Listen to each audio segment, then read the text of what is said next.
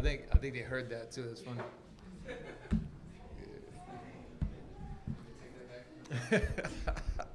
We're good. Amen. Praise God.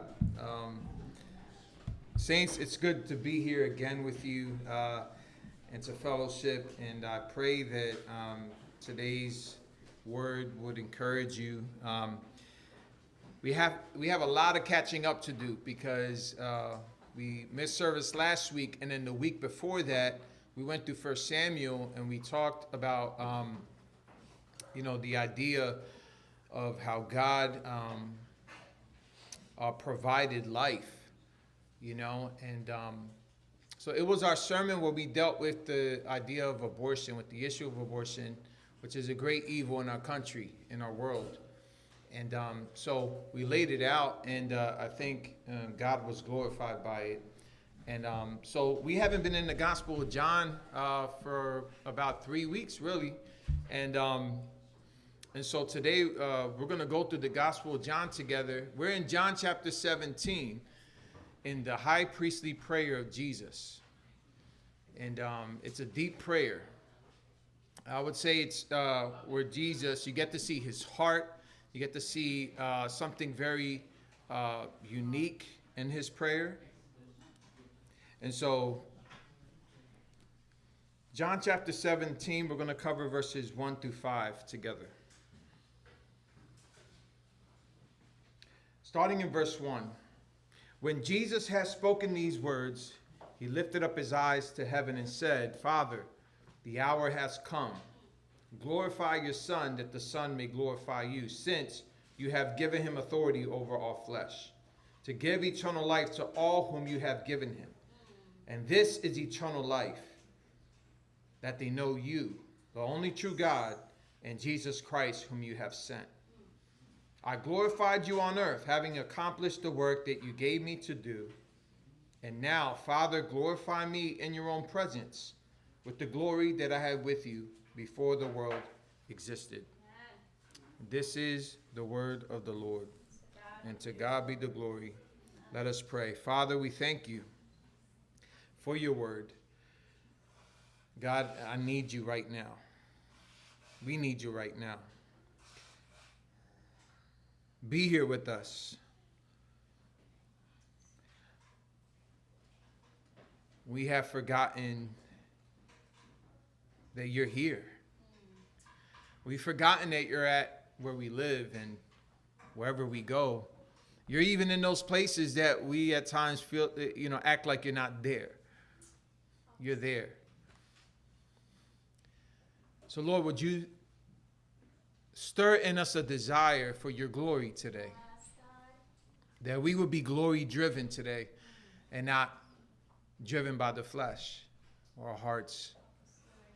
But God, um, really at the end of the day, when we're ready to go from this earth, uh, what we're going to think most of is you.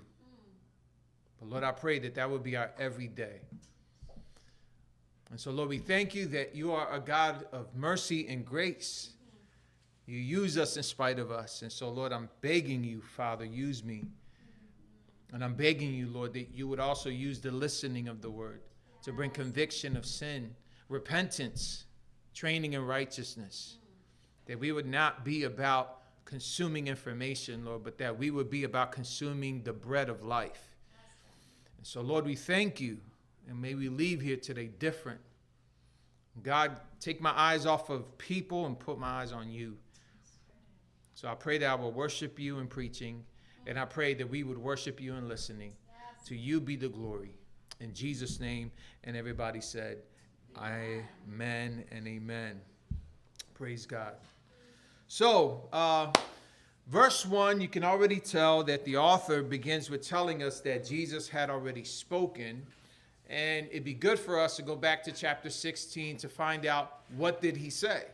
Um, and so we're going to just go through John chapter 16 to kind of catch up a little bit on where we left off. And so, what did Jesus speak before our text? If you remember, I gave four sermons in the gospel, in, in chapter 16 of the Gospel of John. We did four sermons total. And in verses 1 through 4, starting in John 16, we talked about the price for following Christ.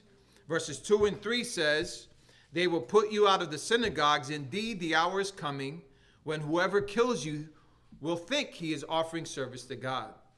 And they will do these things because they have not known the Father nor me. And so Jesus frequently taught at the synagogue, if you remember, and what he said about it was often with a concern and a rebuke because of the hypocrisy in the synagogue. In Matthew chapter 6 and also chapter 23, we looked at examples of Jesus addressing the leadership in the synagogue, that they were found to be hypocritical and actually very brutal to people that they were actually meant to serve. Hypocritical because of wanting to be seen by others, and brutal because they would excommunicate and actually flog people in the synagogue. So, this was the condition of the people where God was there and God's people were there, and they were supposed to congregate there. And Jesus, what he was out to do was realign people to follow him and not man. Um, more specifically, he spoke to his disciples who he would not leave alone to themselves. He would tell them that they would remember what he has spoken. If you go to verse 4 of John 16, he says, But I have said these things to you that when their hour comes, you may remember that I told them to you. I did not say these things to you from the beginning because I was with you. Jesus told them these things so that they would remember in the hour of their suffering. In the sermon after, we covered verses 5 to 15. This passage showed us the disciples and how they would remember what he said. In verse 26, uh, if you remember going forward, he says, But the Helper, the Holy Spirit, whom the Father will send in my name, he will teach you all things and bring to your remembrance all that I have said to you. And so the way they would remember is being helped by the Holy Spirit. That is why it would be to their advantage that Jesus would go so that the Holy Spirit could be sent to the church.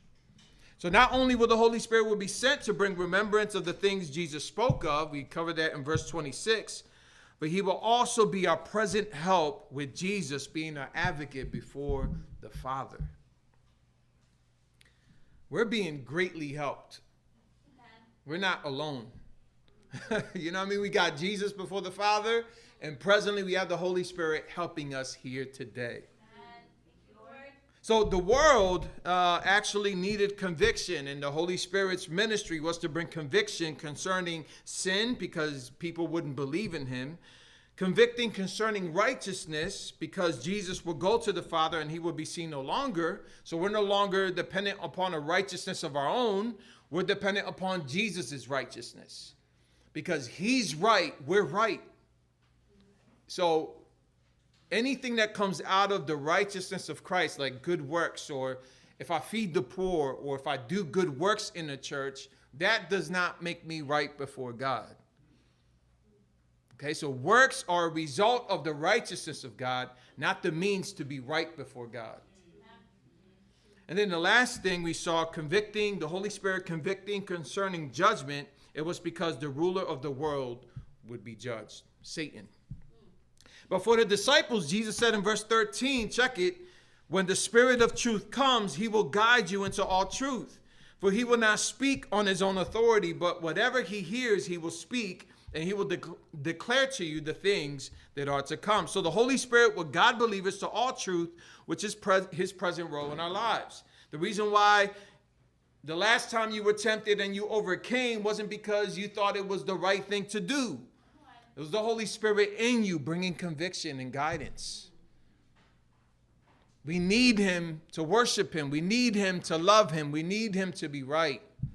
And He's given us His Holy Spirit to redirect us at times when we actually want to sin. You ever had that moment? You know what I'm saying? When you were about to, you know what I mean? And the Holy Spirit was like, nah, don't do that. Don't go there. You know it's wrong. You know it's dishonorable. I've been there, done that. Matter of fact, I've been there, but I didn't do that. He did that. Amen. Verse 14, his present role, the Holy Spirit's role here on earth, is not just to bring conviction, it's to glorify God. Verse 14, he will glorify me, the Holy Spirit, for he will take what is mine and declare it to you. Later, we see Jesus in verse 16 say to them, in verse 16 of John 16, A little while, and you will see me no longer, and again, a little while, you will see me. So some of his disciples said to one another, What is it that he says to us, a little while? So the disciples didn't understand what Jesus was speaking here in our text. So he began to explain to them in verses 19 to 22 what he meant by leaving them. Go to verse 21 he gives an example of what it meant to leave and how they would feel actually when he would leave because they were very sorrowful when he talked about leaving them. Verse 21 When a woman is giving birth, she has sorrow because her hour has come. But when she has delivered the baby, she no longer remembers the anguish for joy that a human being has been born into the world. So, yes, it's going to hurt you when I leave, but the end result of me leaving it's going to be to your benefit. Think about it. So Jesus, the God man, was beside them, saying that it's better if I'm not here with you. It's better if the Holy Spirit is with you. And we talked about this stunning, like, you know, think about this. Like, if Jesus was physically here, there's a lot of movies I probably wouldn't go to. There's a lot of things, you know, I'd watch more how I talk to my wife can I get an amen? Amen. Yeah, I, I hear y'all. You know, the wives are saying yes. I'd be a lot more careful on how to steward my walk if I really saw Jesus right beside me and I knew who he was.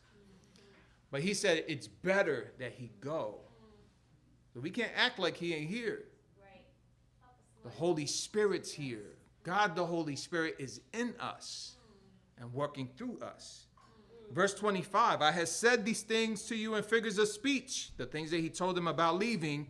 The hour is coming when I will no longer speak to you in figures of speech, but I will tell you plainly about the Father. So the disciples thought that they knew what Jesus meant when he spoke about leaving them, but he followed asking them a question because they were like, Oh, now we know what you mean. And he was like, in verse uh, 31 to 32, he says, Do you now believe? Behold, the hour is coming, indeed it has come, when you will be scattered, each to his own home, and will leave me alone. Yet I am not alone, for the Father is with me. So this would actually take place when Jesus was arrested. Jesus ended by telling them in verse 33 to encourage them, even though he knew that they would leave him. He said in verse 33, I have said these things to you that in me you may have peace. In the world you will have tribulation, but take heart I have overcome the world. He didn't say you're going to have your best life now, free from trials, and your bills are going to be paid. No, you're going to have tribulation. You're going to have struggle. You're going to have problems. You're going to have suffering. He promises to the believer, to the disciples, that you're going to have trouble. But take heart. I've overcome the world. Amen. So that's the same today. The Christian life isn't a problem free life, it's a condemned free life. We're free from condemnation. So do whatever you want to me. You can destroy the body, but you can't destroy the soul. The disciples were very sorrowful and they didn't understand all that Jesus had spoken. They would eventually leave Jesus alone with those who would arrest him. And because they needed help and comfort, Jesus would pray for them. But not only for them, he would pray for his church. Our passage today is the most intimate insight we have with Jesus and the Father. First, we see that Jesus prays to the Father for himself. We see that in verses 1 through 5. Secondly, Jesus prays for his disciples because he's about to leave them. And saints, he lastly prays for us. He prays for you. He thought of you in this prayer.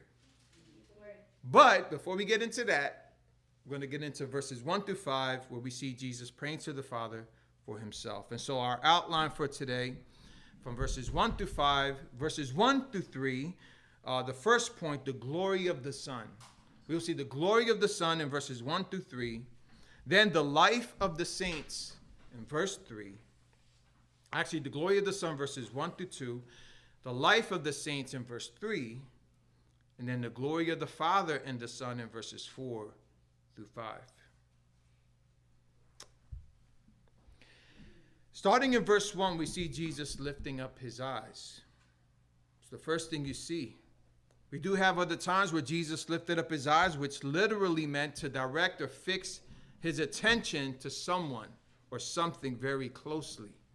In Luke 6:20, we see Jesus lifting his eyes on the disciples, which he did because he was about to teach and preach what he would call the Beatitudes. We see this also in Matthew chapters 5 through 7.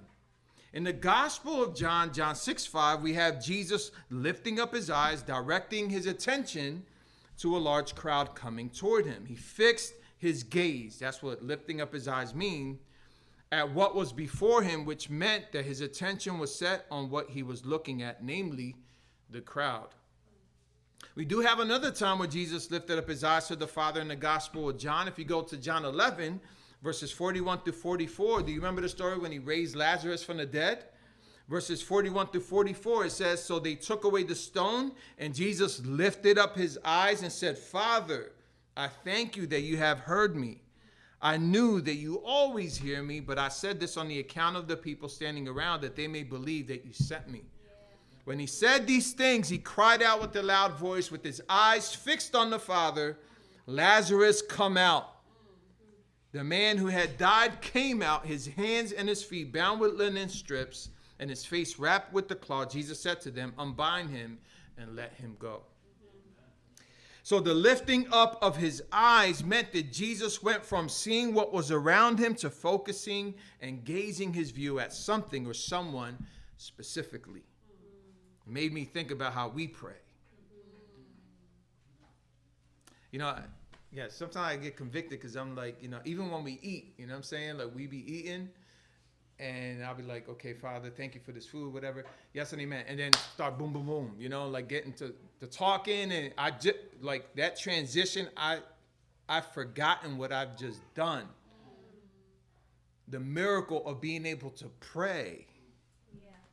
Jesus wasn't like, okay, Father, you know, and then Lazarus, y'all, you need to get out. He had his eyes fixed on the Father. His gaze was set, like he wasn't distracted. That's what he's doing here in our text. There was another time that we do see where someone could not lift up their eyes. You remember the story of the Pharisee and the tax collector in Luke 18? Well, it was because he couldn't lift up his eyes because he didn't feel worthy enough. In this parable, Jesus wanted to address those who trusted in themselves. That's why he came up with this parable.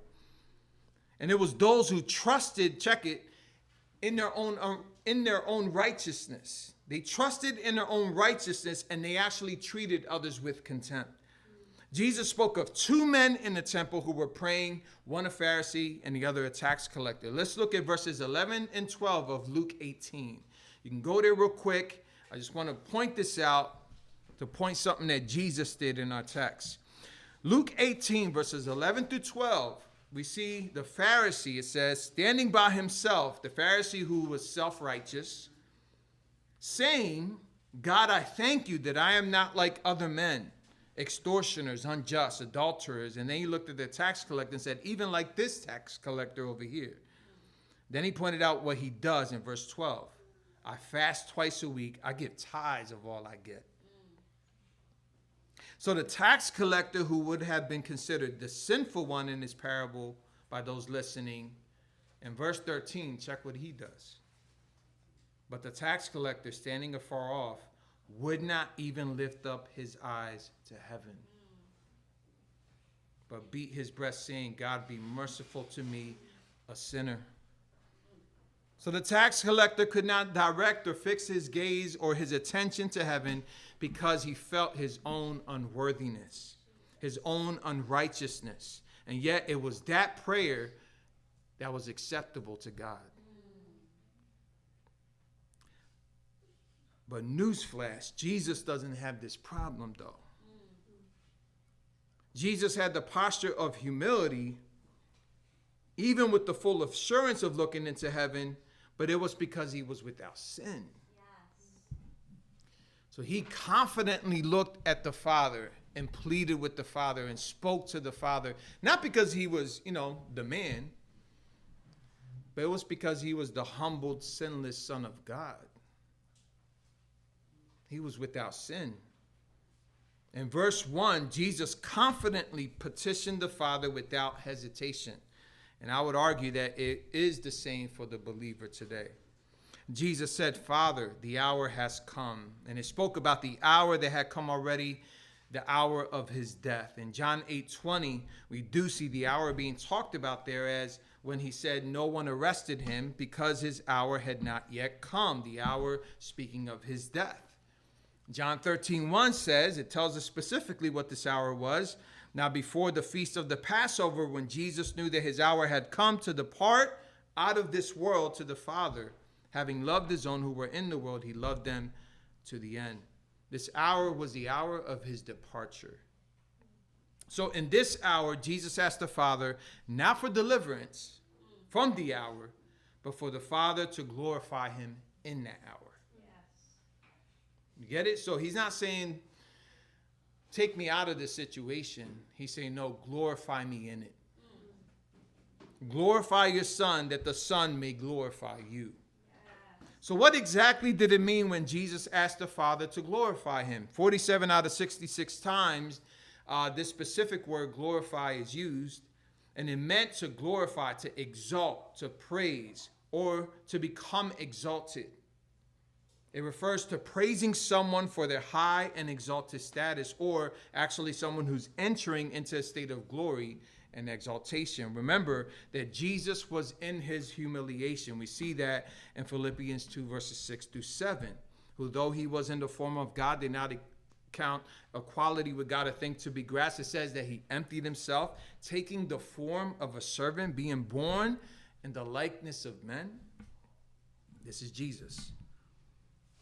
So, what Jesus was essentially asking the Father for was that the Father would acknowledge him as who he was, namely as the glorified Son, which is the acknowledgement of his exalted position.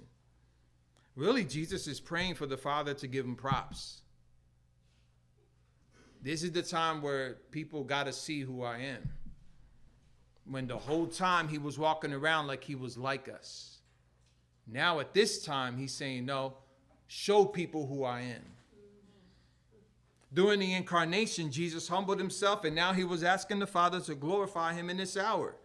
What amazes me about what Jesus is praying for here is that in his most being humiliated, which was the cross, Jesus was the most glorified. But how? How was it that Jesus was the most glorified on the cross when it looked like he was the most embarrassed on the cross? See, if you were of the world and looking at that cross, you saw a fool, you saw a loser, you saw someone that was defeated, you saw someone who was a criminal who deserved it. But to those of us who have been given life, can you imagine what John was seeing while he was there with Mary? Yes. He didn't see a loser. He didn't see a bum. He didn't see a criminal. He saw a lamb. He saw an offering. He saw the justice of God being satisfied. He saw his sin being taken on that cross. But those in the world, they see a fool. Someone who is embarrassed. If the word glory meant praising someone for their high and exalted status, then it would make sense that the cross would be the greatest display of his nature and character. Matter of fact, it was.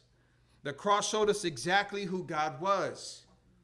It was there that the love of God would be on full display as the sinless Son of God hung so that the sins of his people would be atoned for. It was there that Jesus hung and forgave the sins that were worth the punishment and wrath of God. It was there that Jesus provided himself as an offering so that death could pass, pass over us. It was the great Passover. It was there that Jesus defeated sin and death for those who would believe. It was there that the world thought it folly and shameful. Yet it was truly the greatest display of salvation and power that freed the people of God from the bondage of sin. It was there that Jesus was glorified by the Father. Yet, according to the carnal and worldly, Jesus was the most embarrassed. It was there that the Son was given by a loving Father to bring in a people who deserve opposite of what was offered. That's where you were born. That's where you were given life. It was at the cross. What he did there in dying was to bring life to those who were dead. That's what happened there. It's hard, I tell you, like, read scriptures on what took place there, the suffering that took place, how he felt abandoned, how he, could you have this cup pass me? The intensity of it, like he was about to face the very wrath of God, the rejection we deserved. And that's why there's songs that talk about in his rejection, I was accepted. In his death, I've been given life. You know, he was treated like an outcast to bring in people who were outcasted because of our sin, and yet now we've been adopted and brought in because of what happened at the cross. That's why people don't like talking about the cross because it's ugly. It's it's you know. Listen, man. We need to get back to that. Yes, it's foolish to talk about a, a man who hung on the cross and yeah, oh yeah, really? And he resurrected the third day? Yes, he did. And in doing so, he brought in those of us of saving faith. Jesus was asking the Father to glorify him so that it would show who he was. And who he was exactly was the Son sent by the Father to give life in order to give also eternal life to those who were given to him. This is what happened at the cross, where Jesus paid it all in order to redeem and deliver us who have believed. That's what he did there.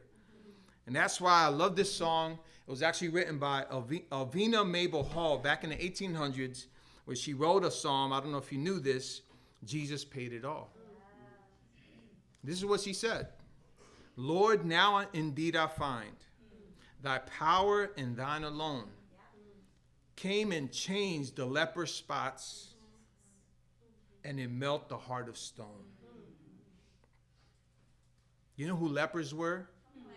They weren't allowed in fellowship. They were outcasted outside the city just in case they would die or they wouldn't spread their disease to other people. That was us. We were lepers. But he changed us. Jesus paid it all. All to him I owe. Sin had left a crimson stain, but the but's not in there. I just threw that in there. He washed it white as snow. Praise the Lord. Praise the Lord. So in our text, Jesus said, Glorify your Son, that the Son may glorify you. So not only would the cross reveal a son, but also it would reveal a father who gave his son, the giver of the son. Do you remember Genesis 22 where Abraham took his son Isaac to the altar to sacrifice him, but the angel of the Lord stopped him? You remember that? Our heavenly father didn't stop. He went through with it. And it was because Jesus would be an offering for the guilt and shame we all carried which by the way none of us could atone for. Isaiah 53:10 says, "Yet it was the will of the Lord to crush him. He has put him to grief. When his soul makes an offering for guilt, our guilt, he shall see his offspring." That's a testament to his resurrection. Because if he's like dead and crushed, how can he see his offspring? Well, he would raise on the third day. He shall prolong his days, the will of the Lord shall prosper in his hand. This was the driver for the Son asking the Father to glorify him in that hour. Jesus knew that it was the will of the Father to put him to grief so that by his death, Hebrews 2:10, he would bring many sons to glory. It was the will of the Father to glorify the father it was the will of the son to glorify the father and it was the will of the father to glorify the son. That's hard to say. It's like they're tag teaming. You know being hung on the cross spoke well of the father. It showed him as a giver. It was his will to crush his son. Do you see why jesus was all about the will of the Father, to complete the will of the Father. And that's why I say, at the forefront of Jesus being able to accomplish what he did, because it was hard what he did. But what brought him through, a lot of people ro- romanticize the gospel. I'm sorry, you weren't his main object of getting through what he went through. He loves you, but it's not about you. Mm. Okay? So, yeah, he loves you, but you're not all that though. You're not you, he's not fixed and Jesus' main desire wasn't you. It was his father. Okay, so don't get it twisted. And, and, yes, he loves you, no doubt. And I feel it sometimes. Like, thank you, Lord, that you love me, but it's not about me, though. Mm-hmm. The way he endured the cross was the joy that was before him, the scriptures say. And I have to say, the greatest joy of Jesus isn't his love for you, his greatest joy was the will of his Father. Come on. Come on. Wouldn't it be the same for us? I love you, but sometimes not. It ain't about you though. When I come to church, no doubt I love y'all, but listen, if it was about y'all, I wouldn't be here. Sometimes I don't like you, sometimes you don't like me. But I love the Lord. That's what brings me here every Sunday. That's what drives me into fellowship. That, that's what drives me not to sin. That's why a respect for one another is not enough. The world could do that. But a love for God? Hmm. Yeah, I'm not going to do that. That's why Jesus said in John 4:34, "My food is to do the will of him who sent me and to accomplish his work." That was his food. That's what he wanted to live on. That that's what he was hungry for. Was the will of God. Jesus prayed, Father, the hour has come. Glorify your Son, that the Son may glorify you. And in verse 2, since you have given him authority over all flesh, and the question has to come up authority meaning what? What did it mean here? Authority meant to govern, to control our flesh. Jesus was given authority to execute judgment. We see this in John 5 27. But when it came to speaking, Jesus was under the authority of the Father. In John 7 17 through 18, we see that he spoke not on his own authority, but under the authority of the Father. Jesus went on to say in John 8 28 that he did nothing on his own authority, but he spoke just as the Father had taught him. So when it came to executing judgment, Jesus was given authority but while he was here on earth, he did not speak on his own authority. Here in his prayer, he is talking about another authority given to him. The authority over our flesh had to do with the dispensing of eternal life. Because he continued to say in verse 2, You have given him authority over all flesh. The question is to do what? He says, To give eternal life to all whom you have given me. So Jesus alone had this authority to give eternal life to those who were given to him. So the Father sends the Son to fulfill his will, which can be found actually in John 6 37 to 40. He says, All that the Father gives me will come to me, and whoever comes to me I will never cast out. For I have come down from heaven not to do my own will, but the will of him who sent me.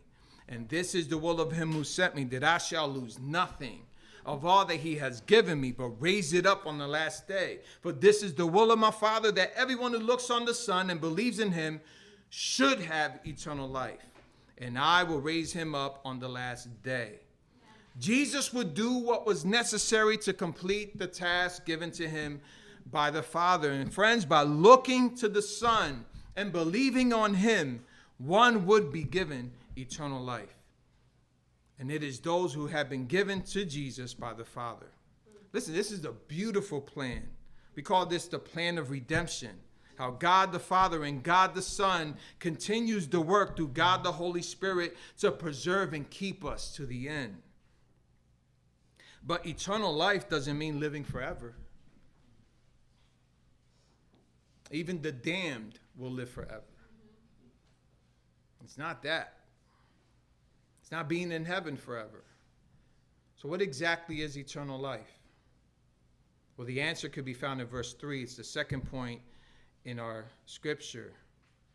Verse 3 And this is eternal life, he tells us, that they know you, the only true God, and Jesus Christ, whom you have sent. This is eternal life. Jesus, in his prayer, defi- defined for us what eternal life is. He begins first to say that eternal life is to know the only true God, God the Father. To know here just doesn't mean to have a knowledge of, like a celebrity or someone famous. We can say we know of them, right? You can say, you know, Drake, you know, whoever those whack rappers are right now. You, you know what I'm saying? Like, you know, whoever whoever it is out there. I don't know. Uh, I don't listen to hip hop anymore because it's not hip hop anymore.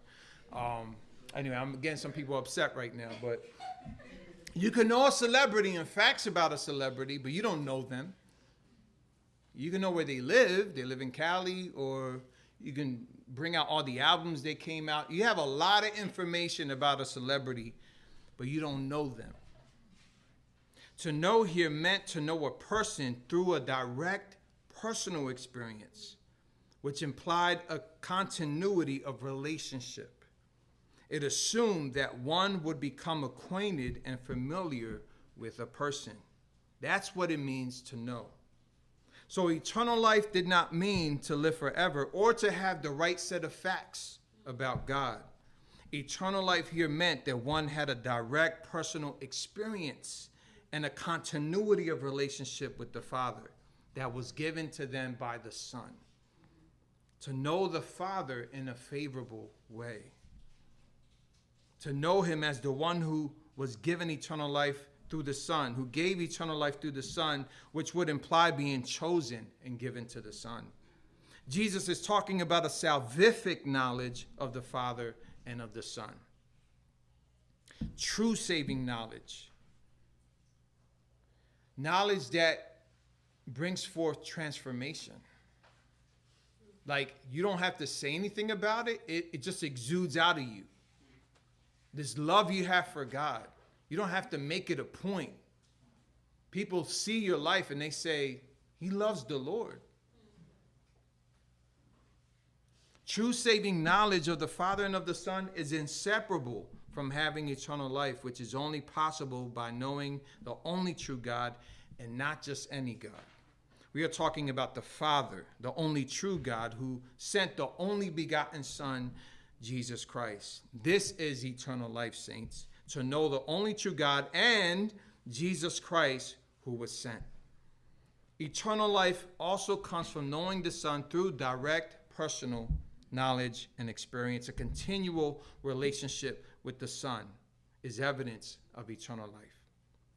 So not only is eternal life given and, attained, and, and not attained by our works, but belief is also given and not attained. Do you know that you believing in Jesus didn't come from you? That was given to you.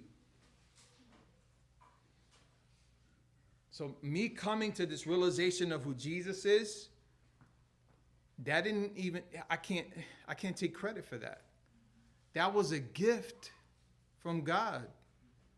Belief is a gift. Eternal life is a gift. It's all a gift. He gave it all. Not only did he give you eternal life by giving you the Father and the Son through his death, but he even gave you the belief that will bring you into eternal life. So you can't even take credit for any of the work that has been done to redeem you. All of it was done by God and by God alone. Think about this, because if he went through all that trouble, he ain't gonna just lose you like that, though.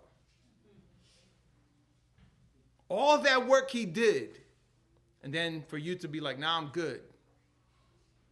It doesn't work that way. He did the work, he completed it, and he'll finish it. Because if not, you have to ask the question did you have eternal life in the first place? Remember what he said to the those who work lawlessness. Get away from me. What does he say? I never knew you. You never knew me. You never knew eternal life. You didn't even begin to believe. Did they do works? Yeah, they raised people from the dead. They they had a lot of experiences, but they did not know him. Our text is a knowing that is continual, direct, preserved to the end. So not only does Jesus give eternal life only to those who the Father had given him, belief is also given to those who are given to him. We see this in John 6, 28 to 29. They said to him, What must we do to be doing the works of God? Jesus answered them, This is the work of God, that you believe in him whom he has sent.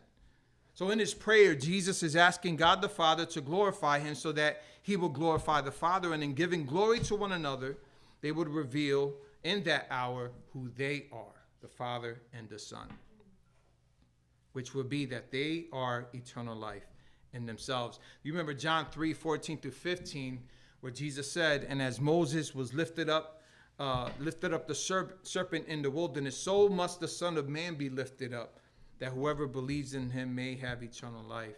That story brings about the how they were bitten by serpents because of judgment, and they were dying. And then Moses said, Put a staff there with the serpent's head on it, and everyone who looks to it will be healed. That's what Jesus said he would do at the cross. Anyone who looks to him on the cross and believes will be given eternal life. So, saints, or even those who haven't professed faith here today, look to the cross and believe. Do you need salvation today? Look at the cross. But to the saints, I ask, how have we been doing in our lives? with this reality of the cross. I think we've taken the cross lightly. The work Jesus did to fulfill all that God had required was done, but at the cost of his own life, he died. And yet we have problems laying down our lives. It's a burden sometimes. Like, I tell people all the time, like, you know, and I'm not saying this because I'm a pastor, but man, it's like you're carrying a cross to go to church you know what I mean? It's like it's a big trial for you just to sum up energy to wake up and come at one o'clock in the afternoon. That's wild to me. Now, if we get our own building, we might do 11 o'clock. So, I'm just saying, throwing that out there. I'm just saying. Even then, it's going to be trial and tribulation. But listen, man, he, the way, listen, no one took his life, he laid it down. Jesus was greatly inconvenienced for you. Jesus was not about his own glory here on earth. He definitely was set to do the will of the Father. So if we are asked to follow in his footsteps, saints, then why do we live lives for our own glory? Why are we preoccupied by, what others think over what others should see, which is eternal life given to us? A life that should put on display the Father and the Son no matter the circumstances. I'm, I'm, speaking, that, I'm speaking to myself. I worry too much about what others think rather than what I should be. Sometimes I, you know, even in preaching, I can tell sometimes when I'm trying to hear something from you there's times where I preach and y'all look bored to me and I get discouraged. So I try to come up with something funny or whatever, and then when, especially when you don't laugh, it's the worst feeling in the world. It's happened. It's happened. It really has. Because I'm a man. And sometimes I'm like, why aren't these people saying amen or whatever? Like they're just sitting there getting information. I'm here. I worked hard on this sermon. You guys are tripping. then I get distracted. Then I become about you. Then I get carnal. And then I leave discouraged.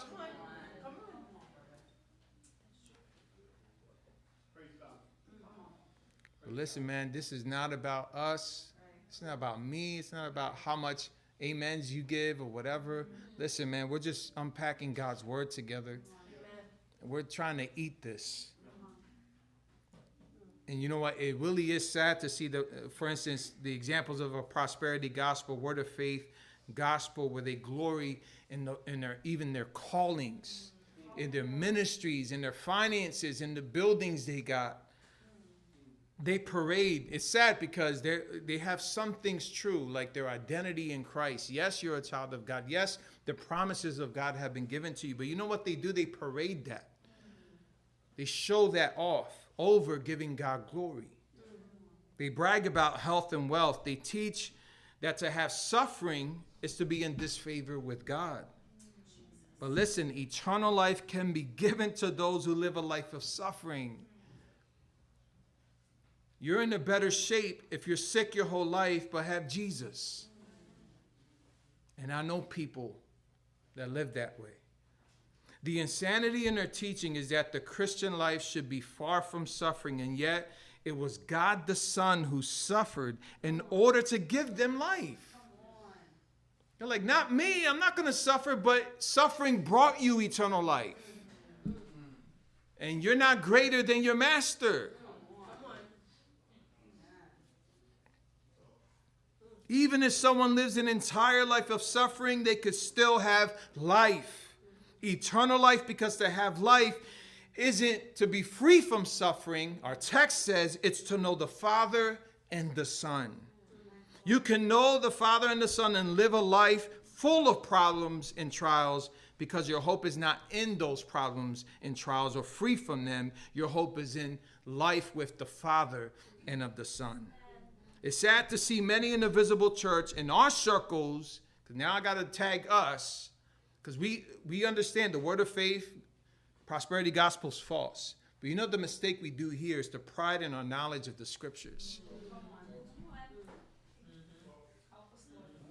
We take pride in how much knowledge we have of them, thinking that in them we have eternal life, when it is they that speak of Him. We live affectionless lives. We're more preoccupied with being right than to be with God. That could happen. You're, you're worshiping a theology of God and not God. The, a theology without a doxology is a problem. Your theology, your knowledge of Him should stir affections for Him, desiring Him. But the Pharisees had all the info, had nothing for Jesus other than hatred for Him. So let's be careful, saints. Let's be humble People forget that imperfect churches had always been since the beginning of the church. We have to be careful in taking pride in our knowledge. We have to be preoccupied with being humbled because of what we know of God. Eternal life is not contingent on our present circumstances or ways of doing things, but rather on a saving, continual relationship with the Father and the Son. Eternal life is given to us by grace through faith Faith is given to us by God the Father, and we will continually know Him, even with faults and weaknesses attached. Jesus completed the work that He was given to do here on earth, which was to glorify the Father. And listen, though that work is done, He's continuing to work on us. To know the only true God and Jesus Christ, who was sent brought to us what Jesus had with the Father from the very beginning. John 17, 24. Father, I desire that they also, whom you have given me, may be with me where I am, to see my glory that you have given me because you loved me before the foundations of the world. And that was the glory that Jesus had with the Father from the very beginning, verses 4 and 5. I glorified you on earth, having accomplished the work that you gave me to do. So while on earth, Jesus glorified the Father. He made the Father look glorious in the work that he was doing. He accomplished it. It's complete, it is finished. Verse 5 And now, Father, glorify me in your own presence with the glory that I had with you before the world existed. I was going to point out that this verse actually does away with oneness Pentecostalism. Jesus existed prior to the incarnation. He had glory with the Father from the very beginning. And you know what he's doing in his death? He's bringing us into that divine fellowship with him. to enjoy the same benefits that Jesus has with the Father. Whoever believes in the Son has eternal life. That's what we're given. But whoever does not obey the Son shall not see life, but the wrath of God remains on him. So, saints, let's be careful. Do we love our lives, our earthly lives, to the point of neglecting Jesus? I would encourage you to lose your life. Jesus said, Whoever hates his life in this world will keep it for eternal life, but those who lose their lives here will find it. I pray that you would not only profess to know Christ, but that you would possess Christ. So look to Jesus, the author and finisher of our faith, and believe today, saints. Let us pray. Father, we thank you. Be with us today. My prayer today, Lord, is that they would know you, the only true God, in Jesus Christ, whom you have sent. To have a direct knowledge and experience and continual life with the Father and the Son. Lord, would you grant that today? Give us life. Can people cross over from just having information, Lord, and can you today birth in people's hearts a genuine knowledge of you, salvific knowledge? I pray that they would cry out to you, Lord. Say, Jesus, Son of David, have mercy. that they will cry out to you as who you are, the Messiah promised, the Son of God, God the Son. And Lord, for those of us who are Christian who have bought into the idea that we can just get by, we know you, we're, we're blessed, blessed, but we have not shown affection and desire, conviction.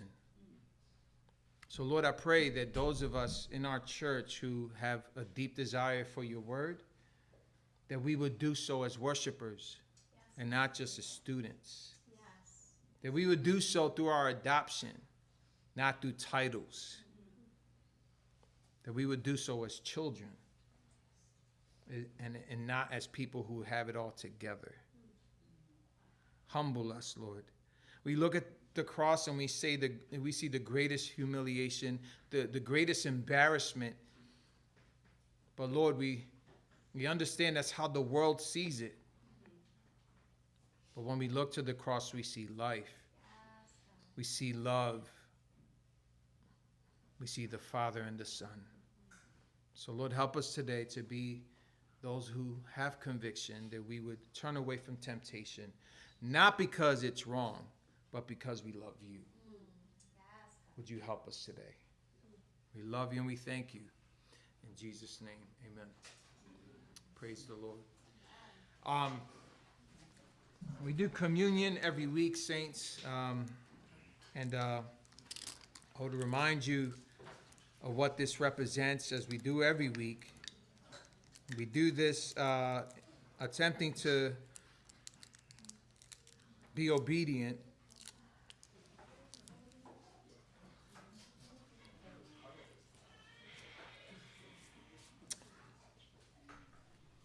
I want to take you to Matthew. I've been going to Matthew a lot to do this. And uh, Jesus, on the night that he was being betrayed by Judas, was preparing for the Passover meal. Um, and he gave us a representation of that event that we talked about today in the cross.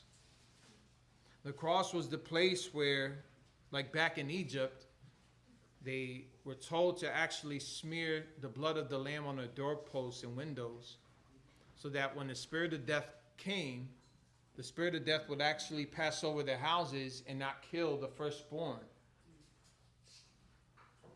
Jesus on the cross, what he did there, he looked at every one of us who will come to faith and smear us with his blood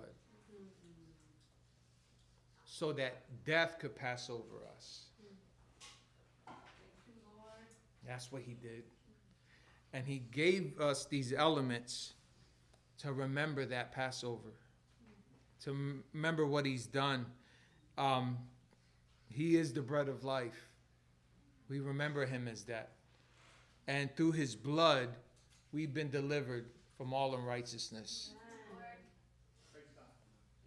He doesn't look at us as sinful and as deserving of His wrath, but because of the blood of Christ, we are clean. no stains, no accusations. God not saying you dummy. No, God saying I love you. I died for you. So, Lord, would you help us today observing this and be honorable to you? If there is someone here, Lord, that has fallen short of your glory, that knows you, that believes, Lord, I pray you would show them your love and forgiveness that came through the body broken and the bloodshed. If you're here today and you don't know the Lord Jesus Christ, I would ask, and the scriptures command that you not partake because you're still in your condemnation. This has not applied to you. But I would say, repent and come to saving faith today, that you will come to know him, the only true God, and Jesus Christ, who was sent. Saints, would you stand up with me and let's partake of this together?